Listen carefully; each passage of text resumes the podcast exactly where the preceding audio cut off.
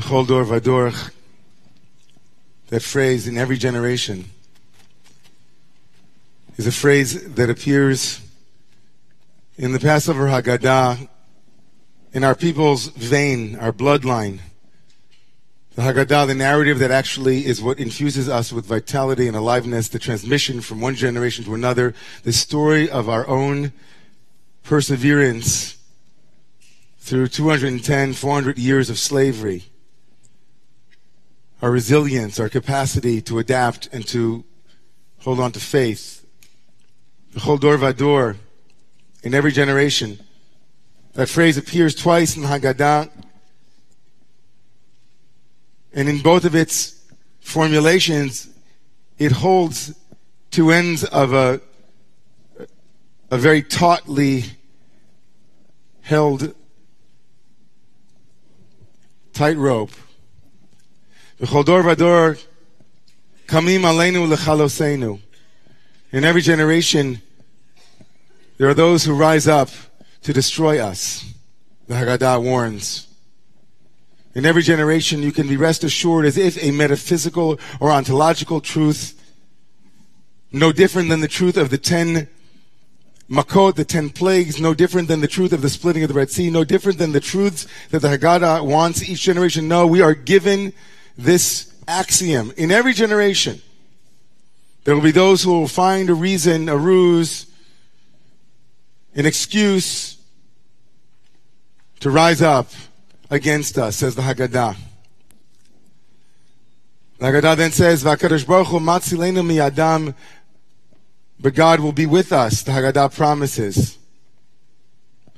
But the real promise is in the second Bechol Dor Vador, Bechol Dor Vador, Chayav Adam lirot et atzmo, lharot et atzmo, ki ilu hu yatsa, he yatzah mi Mitzrayim. That in every generation, not only will there be anti-Semitism, but in every generation, there will be people that will come along and read themselves into the story. And through reading themselves into our story, into our sacred narratives, they, we, will be empowered to survive those who might see our demise, those whose ignorance and blindness might see instead of human, see Jew. In every generation, each and every one of us is obligated, says the Haggadah, to read ourselves into our sacred stories, to find ourselves in the text, to find how the sacred narrative of our people is also our personal and collective narrative today, not just then, but here and now, right here in this moment. So let's do that. Because I don't know about you, but I feel like I'm in the narrow place. And I could use a little bit of seeing myself in the story of our people this week in a way that it might give me some sustenance, some reminder, some wisdom, some enjoinder, some obligation, some commandment, some thing. ויגש אליו יהודה. ויאמר בי אדוני. This is it, everybody. Chapter 44 of the book of Genesis. The Joseph and Judah at the OK Corral. Judah, the fourth child of Leah, the fourth child of Jacob and Leah. Joseph, the lost child the lost brother, the one sold into slavery, who is now looks nothing like Joseph. He has a new name, Safnat Paneach. Nobody knows how to say it, but Safnat Paneach. That's his Egyptian name. He's got two children. One called the one who helped me be fruitful in the land of my suffering, and the other one called for God will help me forget all of the suffering that I experienced in my father's home. Those are heavy names. Don't try that on at home. Menashe and Ephraim. And Judah, who is now at this point in the story, Judah, this incredible hero, the one whose idea it was to begin with to sell Joseph into slavery.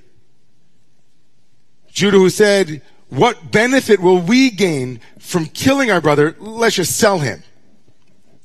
Judah, who himself loses two children, two sons, in chapter 38.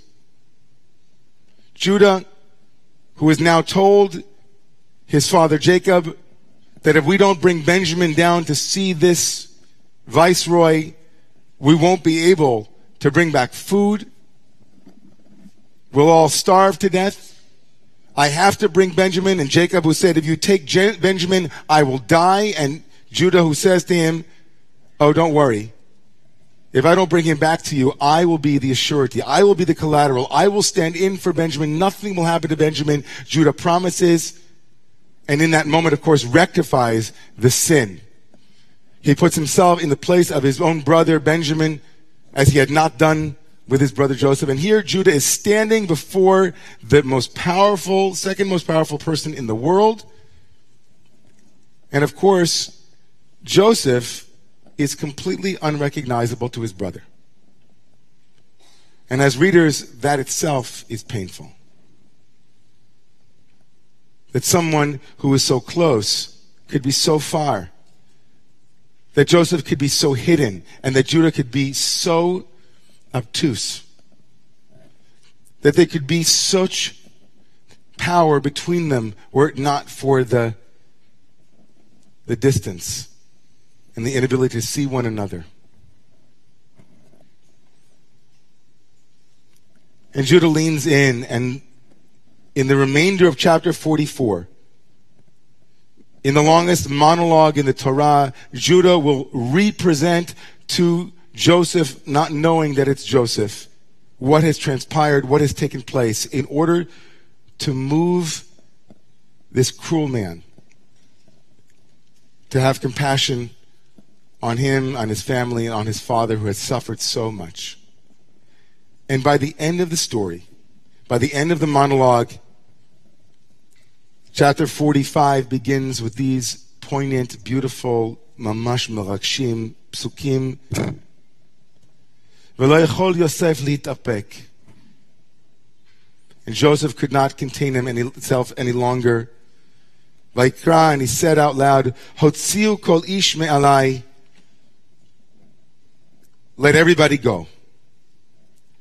Velo amad ish ito, and no person stood with Joseph. B'hitvada Yosef, and that's a really great word. When Joseph confessed to his brothers, B'hitvada Yosef el echav. In his making known, in his vidui, in his Yehuda, whose name also means vidui, Vada Yosef. Joseph said, there can't be anybody here. I'm going to be vulnerable now. I'm usually tough and stoic. Now I'm going to be vulnerable. Get all of the guys out of here. Nobody should be here. I'm about to cry. I'm getting all verklempt. I'm going to, mm, and he go. And for centuries, commentators have wondered a couple of things. One is, what was it that Yehuda really said what was it that Yehuda really said that moved Joseph to come out of hiding? And number two, what is it that Joseph revealed in his revealing? Is it just that he showed him that he was Joseph? Was that all that happened? And so the obvious answer is that the text is enough. Judah says, right? I'm passing the test, Joseph. I'm going to put myself in place of Benjamin, and I can't see the evil that will befall my father, my dad will die if I don't come back with Benjamin. I'd rather die than see my father die. But the Midrash, the rabbinic gloss here is much more powerful in terms of what is whispered into the ear of Joseph. The Midrash plays on the word vayigash, which means intimate. He gets in close. And the Midrash says he was prepared to fight. He was prepared to pray. And then crazily, the Midrash says that he whispered into Joseph's ear, I know who you are. I know who you are. You don't have to hide anymore. Not your hiding isn't working. That probably was true in the Midrashic mind, but something something tipped Judah off, and he whispered in Joseph's ear, The gig, the jig, the thing is up. You can't hide here any longer. And not just you can't hide here any longer, says the Midrash. You can't hide here any longer because you also will be swept up. If you think it's safe here, says the Midrash, anachronistically reading this back, of course, from future generations potentially, but maybe truthfully saying to Joseph, if you think it's safe for you to bury who you are here, here will be the place where you are safe not to be who you really are, not to be Joseph. To name your children Hebrew names and imagine that you might forget your true identity, who you are as a child of Jacob. If you think this place is the place where you should decide to set up your assimilation camp, where you won't look like us, you won't speak like us, you won't have children like us, if you think this is the place, and it won't catch you here, you're mistaken. You also, says the Midrash, Bechol Dor Vador.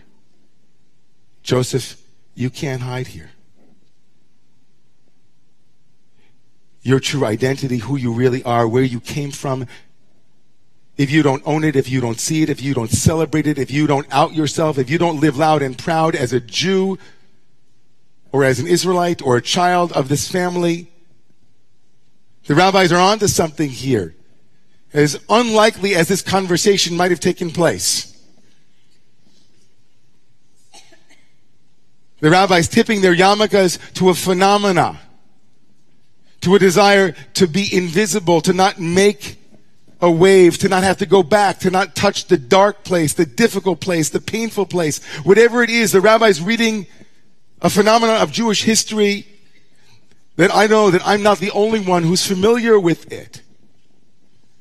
Of the Jew who thinks that they will hide.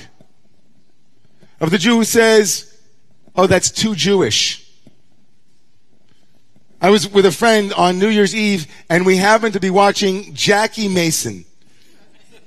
The World According to Me came on.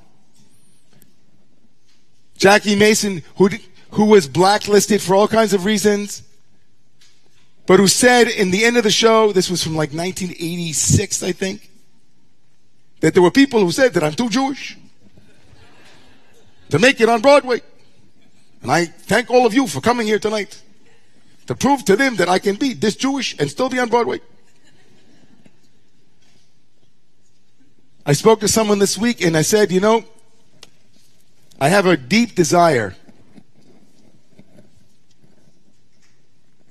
to to buy like a mezuzah chain for one of my kids in light of everything that's going on. And she said, Really? You're really going to put a mezuzah chain and let the whole world know? Isn't that too Jewish? Too Jewish. Does everybody have to know? I understand in your house, you wear yarmulke, I imagine Judah leaning into Joseph and saying, No? Where's your kippah? Nice Jewish boy like you here in Pharaoh's house. No. So hard for you to put on a yarmulke? No. What, what's the big deal? Is there kosher food here? And what's with this new name, Tzafnat Paneach? The artist formerly known as Joseph is now Tzafnat Paneach.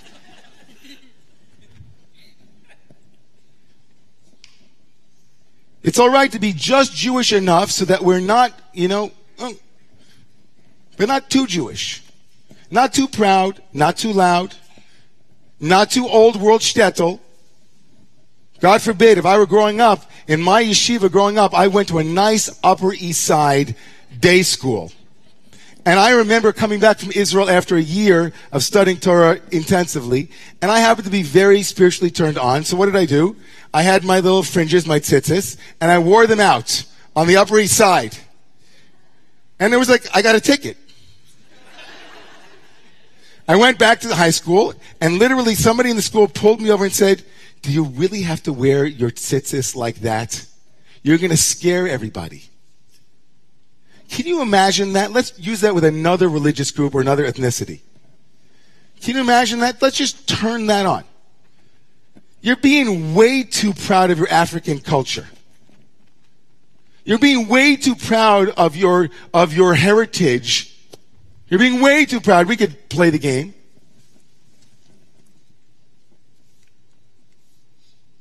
What is it? Bechol dor vador. In every generation, along comes a reminder to us, and I'm not saying it has to be this way, unlike the pronouncement and the proclamation of the Haggadah, but it just seems to follow us. I don't want to get into root causes, and who knows, I'll leave that to Deborah Lipstadt and other geniuses, but all I know is that along comes last Saturday night, and in its aftermath, the eighth night of Hanukkah, and then the ninth night of Hanukkah here, and this week. And you wake up one morning, you realize that this isn't new. That we liberal Jews have been lucky enough to be walking around passing because we don't look Jewish. But our brothers and sisters over the last three years or longer have been suffering bricks to the face our brothers and sisters not far from here have been terrified and have come and spoken to us about being terrified. Chodor vador. And Judah leans in to Joseph and says, It's safe here for you? Is that good? Because you're going to get caught up too, just like Esther later on in the Torah. And guess what? Even if you survive, It'll kill the lineage. So why don't you just come on out from wherever you are and say, I'm Yosef. I'm Joseph. I'm Joseph. I'm the grandson of the great Isaac my great grandfather was Abraham. My great grandmother was Sarah. My grandmother Rebecca. I have a lineage. I have a heritage. I have beauty and majesty and I wear it proudly. I invite the world to do the same with their lineage and their ethnicity and their particular identities and all of the hyphens. I want to live in a world where it's free to be out and celebrate who I am and give you that permission too. And why can't we all?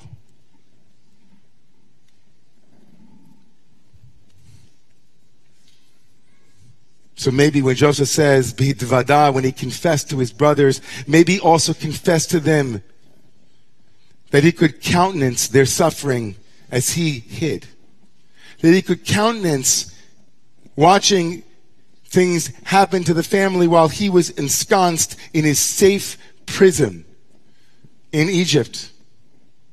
Maybe we too need to confess that sometimes we too have been ensconced in our own world, not aware of anti Semitism and the effects on the broader Jewish community because we, we don't always see our unity until something like this happens. Maybe that's the confession that we need to make tonight too and this weekend as we march on Sunday together with everyone to say we are one body politic. We are one united Am Yisrael Chai. We are one nation of Israel, one Jewish people with all of its diversity and all of our differences. But we too will walk that talk with them. We will throw our lot in as our lot is already in with all of them and with all those who join. All those who say, we want to be allies for you to be who you are, and as you have been allies for us to be who we have been. That is our confession.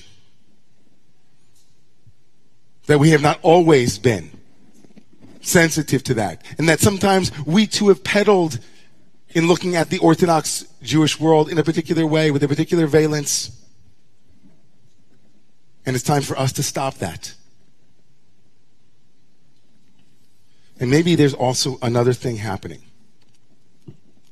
Maybe, just maybe, that at the moment when Joseph finally reveals himself to his brothers and identifies his true self and says, Ani Yosef, his first words of self revelation, he then says, Ha'od Avichai Is my dad still living? Is the lineage into which I was born still living? Is there still room there for me? Do I still belong? Will you make space for me? Can I contribute? Is there something more that I might do?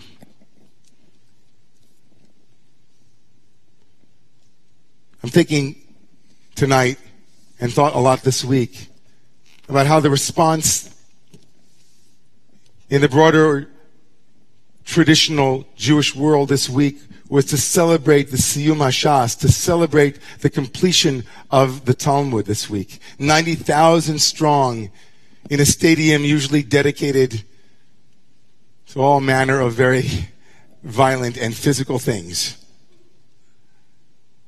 That in that stadium, you could hear a pin drop as 90,000 of our brothers and sisters prayed. And I thought, Od Avinu Chai. Yes, it's still alive. Od Imenu. Od Yahadutenu. Od, we are still here. And the only question for us, I think, is how is it that we both uncover, discover, recover, reclaim our Jewish pride and then contribute to this ongoing miraculous story that is our people? So I'll tell you, I'm having a lot of hope tonight, too. Because what began last week with that horrific news, as we received it at the end of Shabbat, concluded for me personally last night when my son Tal asked me late into the evening, Abba, can we learn Pirkei Avot together? Can we learn the ethics of the fathers? And then last night, for the first time in his life, we learned three Mishnah. Haltingly, in the way that an eight year old who's just learning Hebrew, he made out the words Moshe Kibel Torah Misinai. Umisara liYoshua. Yoshua lezekinim lezekinim. That is a lineage of the Yosef who says, Is my lineage still alive and how might I add to it? So, everybody, friends, if you've been here for even five minutes, maybe if you've been here a decade, you know that I have never given a sermon like this one tonight. Never. Go back through the 50 times a year that I've spoken consecutively over the last 10 years. That's 500 sermons, and you won't find one sermon like this because I hate survivalist Judaism. I want surthrivalist Judaism. I want Judaism that is thriving and that is exciting. But we Jews know. Bechol dor vador, in every generation, they gather for reasons we can't comprehend and we shouldn't have to figure out, but they gather. And so do we. So do we gather for love we gather to learn. We gather to do mitzvot, to do good deeds. We gather to be more Jewish and more universalist, to be more loving and more open. That's what we do.